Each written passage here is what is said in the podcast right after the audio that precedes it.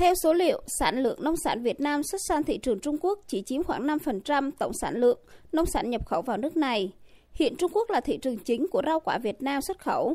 Tuy nhiên, yêu cầu của người tiêu dùng Trung Quốc đối với sản phẩm ngày càng cao. Các mặt hàng có chất lượng tốt, mẫu mã đẹp, đặc biệt phải đáp ứng yêu cầu truy xuất nguồn gốc, tiêu chuẩn an toàn vệ sinh thực phẩm và các quy định nghiêm ngặt về phòng chống dịch COVID-19.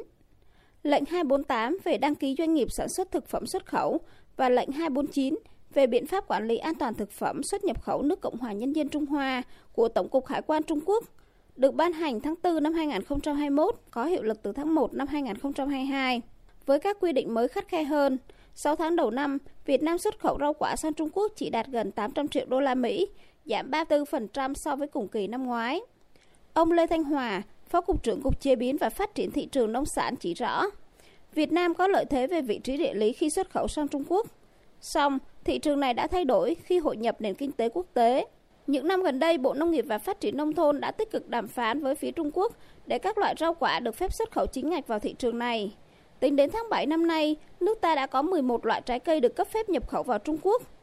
Cấp phép cho trái cây vào thị trường Trung Quốc cho thấy con đường xuất khẩu tiểu ngạch của nông sản Việt Nam dần khép lại.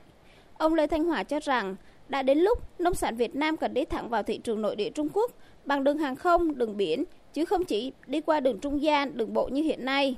Để làm được điều này, doanh nghiệp cần lưu ý tuân thủ nghiêm ngặt các quy định trong lệnh 248, 249, tránh bị ngưng trệ việc xuất khẩu.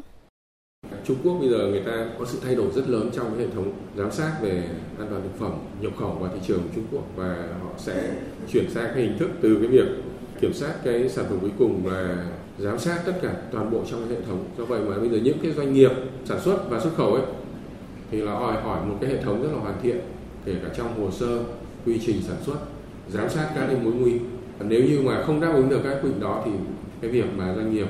à, có nguy cơ bị mất cái, cái, cái mã số hay là không được phép xuất khẩu ở Trung Quốc là đương nhiên